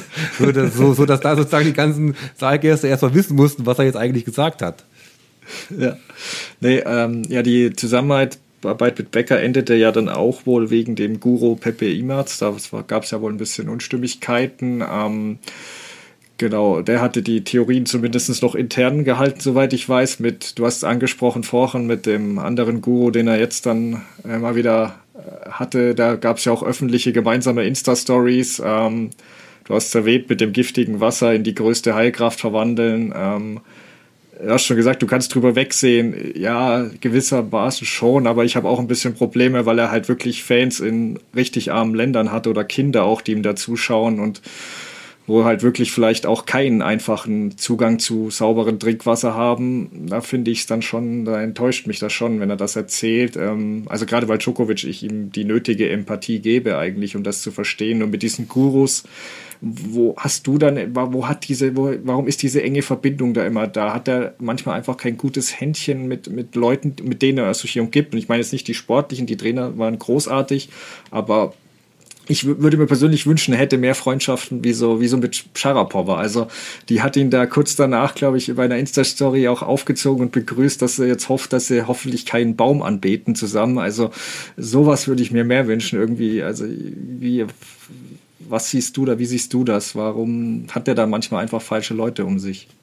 Ja, stimme ich dir auch auf jeden Fall zu. Und gerade diese ganzen Sachen mit dem Wasser, und da sind wir ja doch wieder ein bisschen bei Corona, das sehe ich auch, das kann er im Endeffekt vieles machen, wie er will, aber er ist halt doch noch auch ein Vorbild. Mhm. Also er hat da auch eine Vorbildfunktion, sowohl was das Impfen angeht, wie auch so ähm, diese Wasserdiskussion. Das ist genau das, was ich ihm da auch bei der Corona-Diskussion wirklich äh, vorwerfe. Dass, ähm, er muss sich nicht impfen lassen, aber er ist gerade jemand durch den Beruf, der so viel unterwegs ist, so viel reist, der so viele Leute zur Impfen, Impfung bewegen kann. Und das, äh, vielleicht hat er das mit einbezogen. Ich hoffe, dass er das irgendwie mit einbezogen hat. Aber auf jeden Fall diese Vorbildfunktion, da, äh, da muss er, äh, da, da muss er noch sehr, sehr, sehr viel dran arbeiten. Äh, ich glaube, auf der anderen Seite ist natürlich so, diese ganze Guru, man kann es auch sagen, alternativmedizinisches Glauben. Das liegt natürlich auch schon, da schließt sich ein bisschen der Kreis auch dadurch, dass er am Anfang seiner Karriere halt so viele Aufgaben hatte und man nicht wusste, woher, wo, wo, wo, woher kommt das. Und da, ähm, es war ungefähr die gleiche Zeit, ich glaube, ein halbes Jahr danach, äh, nachdem Gebhard Kritsch an seine Seite gekommen ist, dass er mit dem Igor ähm, Setojevic, Setojevic, glaube ich, ist richtig ausgesprochen, dem einen Arzt an seine Seite geholt hat, der ein serbischer Alternativmediziner, der auf Zypern sitzt der äh, alle möglichen Tests, manche medizinisch fundiert, manche auch da ein bisschen zweifelhaft wohl, was er da gemacht hat, auch mit irgendwie Energiefeldern aufspüren mit halber Hand und so. Aber auf jeden Fall hat er ihm ähm, komplett die Ernährung umgestellt und hat ihm da äh, für x äh, Nahrungsmittelintoleranzen ähm, nachgewiesen und da hat Novak sich wirklich, ähm, irgendwann hat er das Vertrauen von Novak gewonnen und da hat Novak seine komplette Ernährung wirklich auf 180 Grad gedreht. Seine Eltern hatten lange Zeit eine Pizzeria zum Beispiel, also da ähm, äh, hat danach aber auch völlig auf Weizenmehl verzichtet, äh, Novak, und hat wirklich komplett seine Ernährung umgestellt und diese das ist wahrscheinlich auch so ein Zusammenspiel, weil er auch dran geglaubt hat und so. Und natürlich auch vielleicht andere richtige Leute wie den Gebhardt dann an seiner Seite hatte. Aber natürlich, es ist einfach so, dass nach dieser Zeit die äh, Aufgaben extrem, extrem weniger geworden sind. Dass er sich extrem fitter gefühlt hat und äh, auch die langen, bei langen Matches keinen Energieverlust mehr bei ihm eingesetzt hat. Und ich glaube, dass das natürlich ähm, den Glauben an was anderes in ihm gestärkt hat und die Skepsis sozusagen der natürlichen Medizin, die ja vorher das nicht erkannt haben. Also es gab Ärzte, die ihm immer wieder gesagt haben, ja, du hast Asthma und äh, er sagt ja, aber kann, kann doch nicht sein. Ein anderer Arzt hat, hat, mir vor zwei Wochen gesagt, dass ich keinen Asthma habe. Dann waren es irgendwelche Pollen, gegen die er allergisch ist. Also man wusste einfach nicht genau, woran das liegt, dass er sich immer so schlapp fühlt und nicht äh, seine Leistung bringen kann. Er hat trainiert wie verrückt. Die haben die Umfänge dann hochge, äh, hochgejatzt und so, aber er war halt trotzdem nicht fit. Und das hat dann halt mit dieser Nahrungsumstellung irgendwo geklappt und das hat natürlich diesen Glauben daran irgend, äh, diesen Glauben daran gestärkt, dass es noch was anderes gibt als so diese klassische Medizin in ihm. Ähm, was auch dann wiederum ein bisschen gefährlich manchmal ist, wenn man das dann auch den, für alle anderen so ein bisschen auf sich stülpen will. Ich versuche das dann immer so zu erklären, das mag für Novak auch funktionieren. Man darf natürlich nicht vergessen, dass der sich 24 Stunden am Tag nur mit seinem Körper beschäftigt, irgendwelche Köche um sich herum hat, die nichts anderes machen, als äh, darauf zu achten, was er isst und irgendwelche äh, Smoothies zubereitet und und äh, genau guckt, welche, welche, welche Temperatur das Wasser hat äh, vom ersten Schluck, den er am ersten Tag nimmt. Also das ist sehr wichtig, dass es irgendwie, glaube ich, lauwarmes Wasser ist, was er trinkt am äh, äh, ganz, ganz in der Früh. Also das kann dann funktionieren, ist aber natürlich für uns nicht anwendbar, weil äh, und dann oft eher gefährlich, ähm, auch, auch hin und wieder, dass man, weil wir einfach nicht diese Betreuung haben und nicht diese Zeitkapazitäten, die er halt auch komplett hat, um sich nur nur nur um seinen Körper äh, nur um seinen Körper zu kümmern. Und deswegen glaube ich, ist er da schon so ein bisschen anfällig, was so Alternativmediziner angeht. Dieses Guru, glaube ich, äh, Ding hängt auch ein bisschen mit seinem Bruder zusammen, der ja auch ähm, unter Depressionen äh, gelitten hat. Das hat er auch öffentlich immer wieder mal ähm, drüber geredet und dann zu dem Pepe Imas äh, gegangen ist und der ihm da geholfen hat. Da gibt es auch dieses relativ legendäre Video, wie er da auf der Bühne sitzt und diese Gruppenhypnose oder Gruppentherapie, glaube ich, macht äh, und Novak auch mit auf dem äh, auf der Bühne sitzt, ich glaube sogar Handtuchhofer-Nummer, das wusste ich auch nicht, dass der Handtuchhofer, das ist Daniela Handtuch, Handtuchhofer auch auf dem Video mit auf der Bühne, ähm, aber äh, ich glaube, dass, dass er da auch ähm, so eine gewisse, also die sind ja auch immer noch verbandelt, muss man ja auch sagen. Also diese Immers Connection, die wird auch oft so ein bisschen unter den Tisch fallen gelassen, als wäre die nicht mehr da. Aber die ist schon noch da. Also der Bruder ist noch äh, in der Tennisschule aktiv mit dem Pepe Immers und äh, Novak hat ja noch ein Anwesen äh, in Marbella und er ist ja relativ oft. Also ähm, ist er dann auch von äh, Marbella im Endeffekt nach Australien geflogen. Also, ähm, also der ist da noch, glaube ich, enger als manche. Also es wird nicht mehr so kommuniziert, aber er hat noch eine E-Mods äh, Connection, der ist jetzt nicht mehr sozusagen in seiner Box. Aber ähm, ich glaube, dass, dass das schließt sich so ein bisschen der Kreis, dass man da sagen kann, der ähm, das, das sind die Lehren, die er aus seinem ungewöhnlichen Weg gezogen hat. Und, das, und wenn ihm jemand sagt, du musst das so machen, dann sagt er erst recht, nee, ich guck mal, ob ich es anders machen kann. Und das zieht sich irgendwie, also habe ich zumindest erfahren, durch seine ganze Karriere. Jetzt haben wir viel über private Dinge so gehört. Also ja, also auch so Ernährung macht ja auch jeder so, wie er meint. So, ähm, lass uns in dem Bereich nochmal vielleicht ganz kurz ein bisschen bleiben, wenn du darüber nachdenkst, ähm, wie Novak Djokovic ansonsten so privat wahrgenommen wird. Ich meine, wir kennen ihn auf dem Platz natürlich alle, rastet auch mal gern aus oder leistet sich auch mal irgendeinen Fehltritt, ist emotional und so, hat aber ja dann in der Gesellschaft äh, immer auch wieder so total schöne Dinge, ist spendabel, es gibt tolle Szenen wenn er irgendwas mit Kids macht oder vom Balkon winkt, wenn da unten welche spielen. Würdest du sagen, das ist, äh, es ja wohl das, das, das Geringste, das ist ja wohl das, das, das Mindeste, was er machen muss mit seinem Standing? Oder wie empfindest du ihn und das, was er macht im privaten Bereich?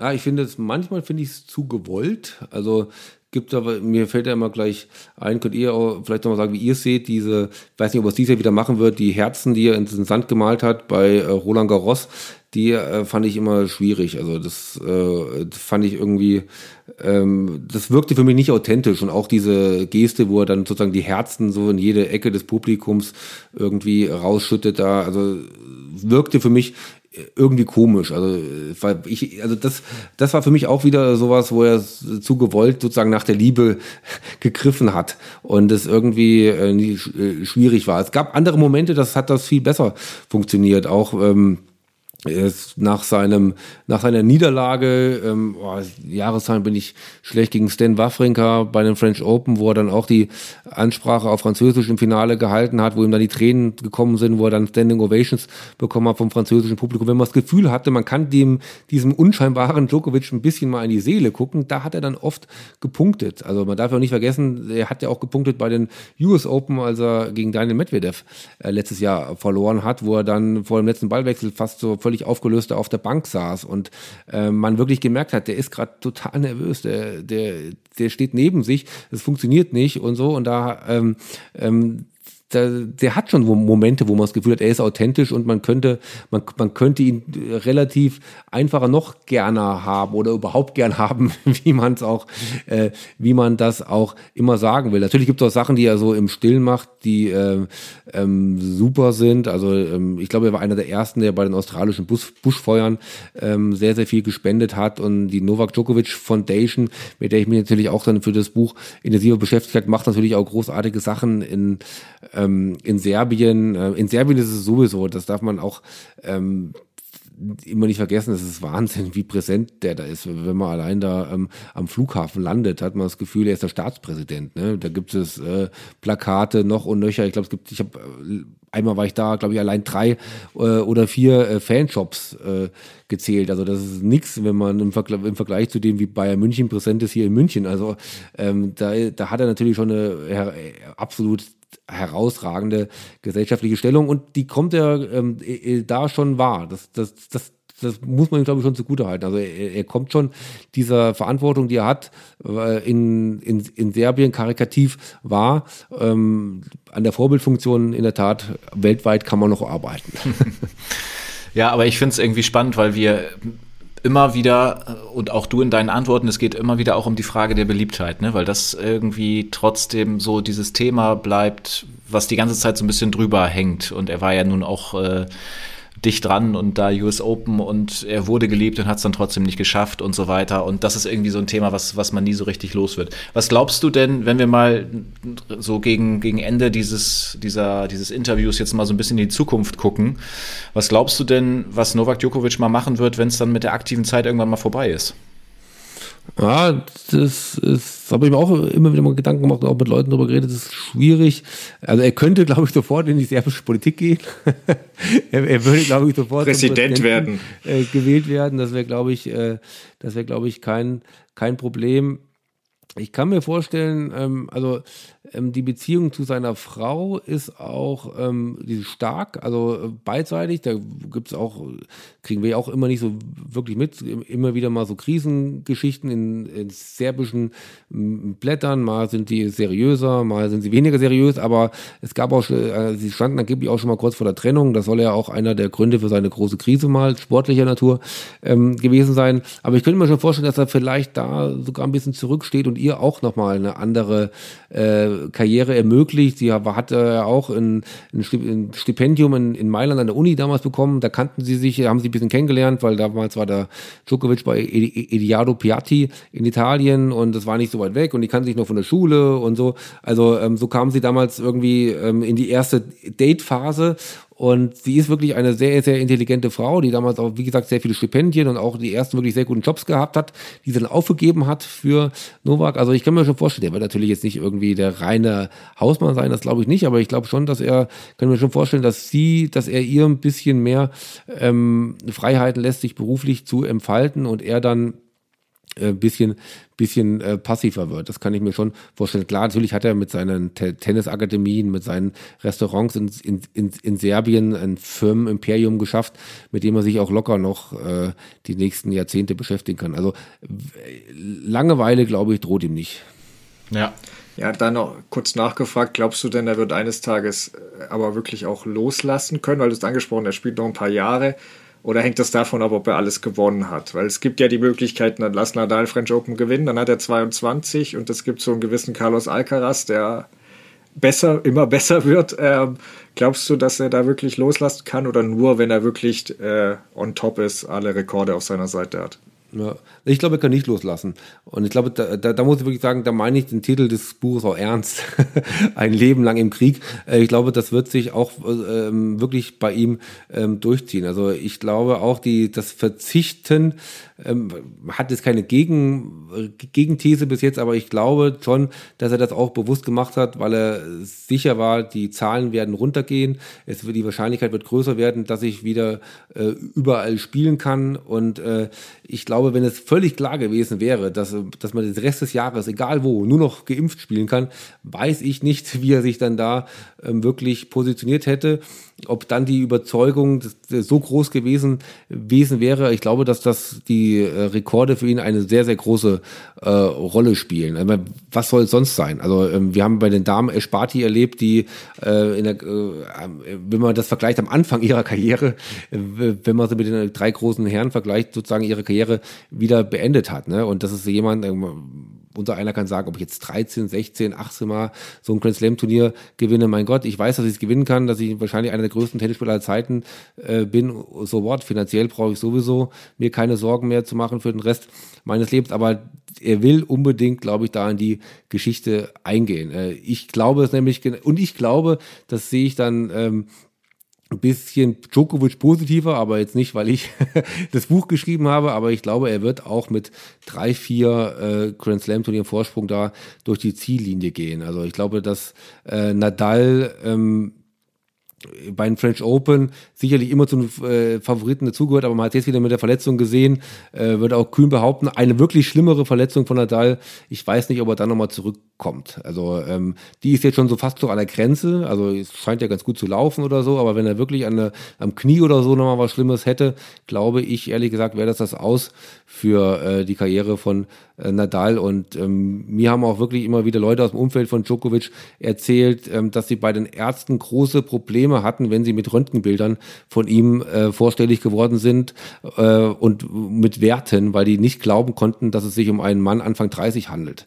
Und ähm, weil sie, weil die immer gesagt haben, das kann nicht, der Mann muss Anfang 20 sein. Also und, und die wirklich dann beteuern mussten, nein, das ist, das sind die äh, Werte von äh, von Djokovic. Und ich weiß, das hat mir Gebhard Kritsch auch erzählt, dass Djokovic zu ihm am Anfang gesagt hat, du musst jedes Training so entwerfen, die Intensivität so steuern, dass ich auch mit 40 Jahren noch absolute Weltklasse spielen kann. Und das, äh, deswegen glaube ich einfach, dass die Zeit dafür Djokovic spielt, dass er ähm, also locker noch vier, fünf Jahre, glaube ich, spielen wird. Äh, habe da vor kurzem auch mal immer wieder mal so ein Ranking gemacht, was ich glaube in vier, fünf Jahren, wie die Top 3 aussieht in der, in der Tenniswelt. Und ich glaube, ehrlich gesagt, dass er da noch dazugehört.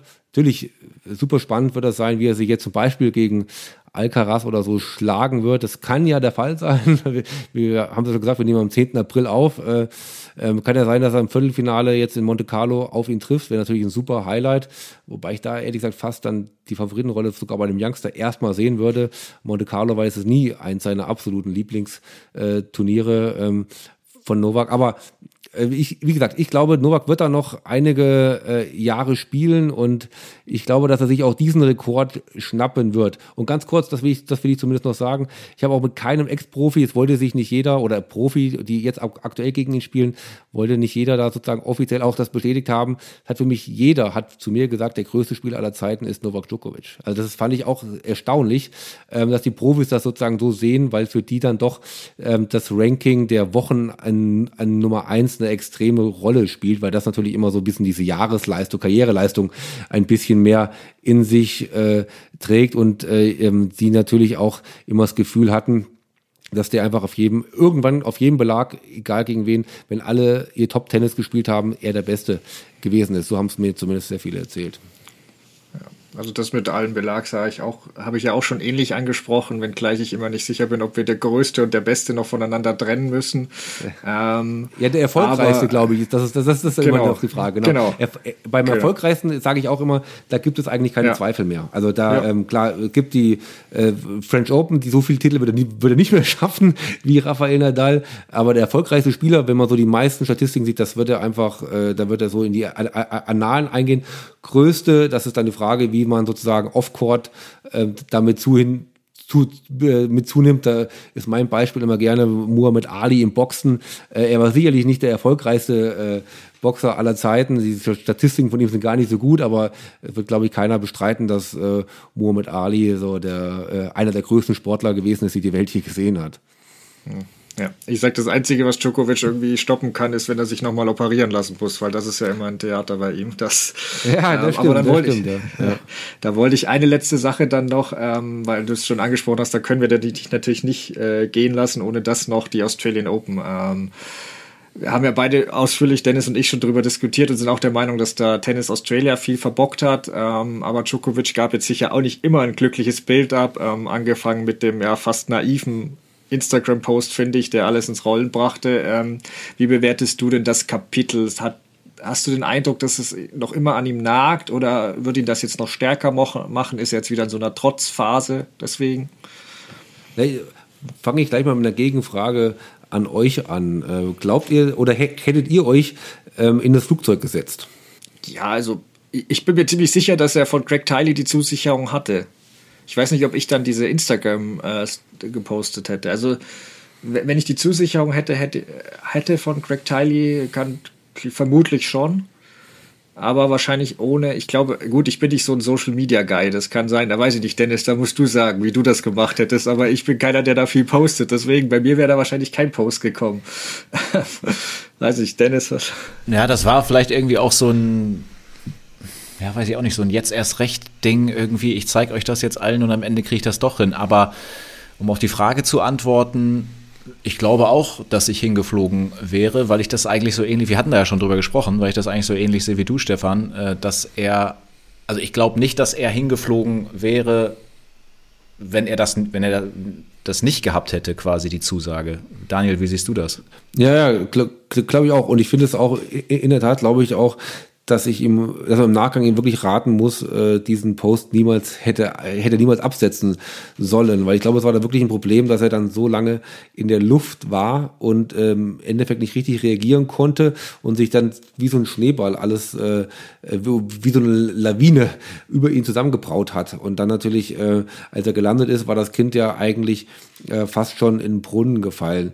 Ja, ich glaube in der Tat auch, dass ich wäre, glaube ich, auch hingeflogen und ich hätte dann äh, auch auf die Zusagen, die er, er hatte ja zwei Zusagen, also zu, Zusagen, also inzwischen muss man nicht mehr ganz so auf seine Wortwahl achten, aber es waren ja, äh, äh, sagen wir mal so, es wurden ihm gute Aussichten äh, ähm, mitgeteilt, dass er spielen, einreisen darf. Ne? Das ist ja dann auch wieder, durfte er spielen, durfte einreisen. Also wie gesagt, es gab ja da, das, da lag ja wirklich auch der Teufel im, im Detail äh, vergraben, aber ich glaube auch, wenn ich von zwei Institutionen von vor Ort das Gefühl habe, die wollen, dass ich spiele, die lassen mich rein, die sind mir freundlich gesonnen, dann äh, wäre ich auch ähm, nach Australien, äh, nach Australien runtergeflogen und äh, wäre davon ausgegangen, dass es funktioniert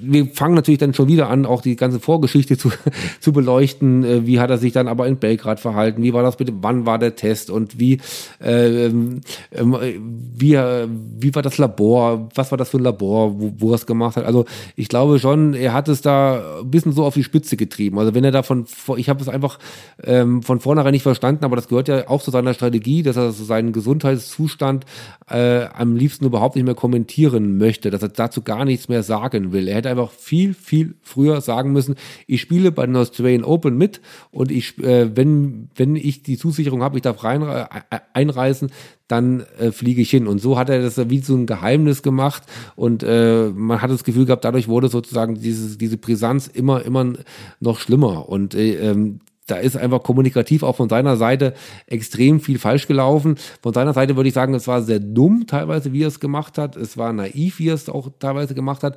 Aber ich glaube auch, dass da die australischen Behörden kein gutes Bild abgegeben haben. Ich bin jetzt kein äh, großer Insider der australischen Innenpolitik, aber was man so gelesen hat, war es ja auch so, dass der australische das ist das, glaube ich, Premierminister, glaube ich, ähm, ja auch, äh, ich weiß nicht, ob die Wahl jetzt schon wieder war, aber der ja auch wiedergewählt werden möchte und da auch eine gewisse Härte der Bevölkerung irgendwie demonstrieren wollte, was die Corona-Verordnung und so angeht. Also da ist auch so ein bisschen dann dieses Rat der äh, wirklichen Politik, Wahlkampfpolitik geworden in Australien. Also eine Verkettung der unglücklichsten Umstände. Also ähm, das ist wirklich so, ich glaube, glück glücklicherweise werden wir das hoffentlich nicht mehr so erleben.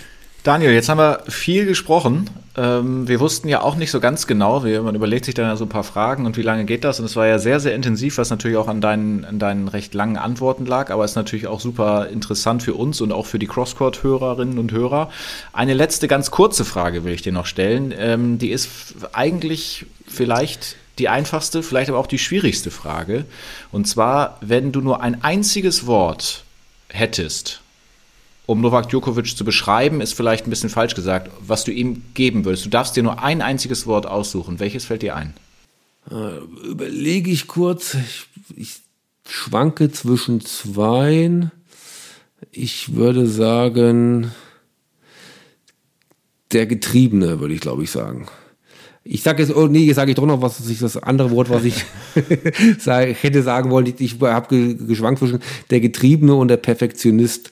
Perfektionist ist ein bisschen, posit ein bisschen positiver äh, gesagt, aber ähm, ist für mich einfach, ähm, dass jemand sich so einer Sache von Kindestagen an unterordnet und das bis heute sozusagen in seinem Kopf eigentlich im Endeffekt böswillig gesagt nichts anderes existiert als dieses Getriebene, finde ich einfach ähm, außergewöhnlich und deswegen versuchen mit, mit der Versuch eine kurze Antwort. Meine Antwort lautet der Getriebene.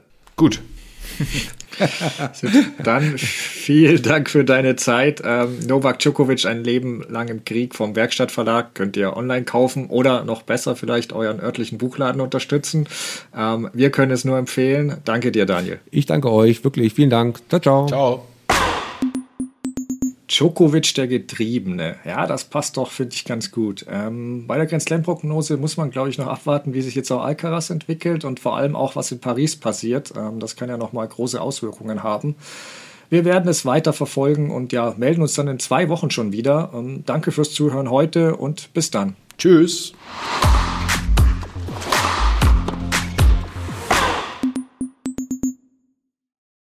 Wieder live von Ihrem Toyota-Partner mit diesem Leasing-Auftakt. Der neue Toyota Jahreshybrid. Ab 179 Euro im Monat. Ohne Anzahlung. Seine Sicherheitsassistenten laufen mit. Und ja, ab ins Netz mit voller Konnektivität. Auch am Start die Toyota Team Deutschland Sondermodelle. Ohne Anzahlung geht's in die nächste Runde. Jetzt los sprinten zu Ihrem Toyota-Partner. Wie viele Kaffees waren es heute schon? Kaffee spielt im Leben vieler eine sehr große Rolle. Und das nicht nur zu Hause oder im Café, sondern auch am Arbeitsplatz. Dafür gibt es Lavazza Professional. Kaffee am Arbeitsplatz, der genauso lecker schmeckt wie in eurem Lieblingscafé. Die perfekte Kaffeelösung für jede Art von Unternehmen. Klein, mittel, groß. Ihr habt auf jeden Fall einen Kaffee, der schmeckt. Die richtige Motivation für eure Arbeitstage. Alle Infos zu Lavazza Professional findet ihr auf lavazzapro.de mit allen Kaffeelösungen für euer Büro. Wusstest du, dass TK Maxx immer die besten Markendeals hat? Duftkerzen für alle, Sportoutfits, stylische Pieces für dein Zuhause, Designer-Handtasche, check, check, check. Bei TK Maxx findest du große Marken zu unglaublichen Preisen. Psst. im Onlineshop auf tkmaxx.de kannst du rund um die Uhr die besten Markendeals shoppen. TK Maxx, immer der bessere Deal im Store und online.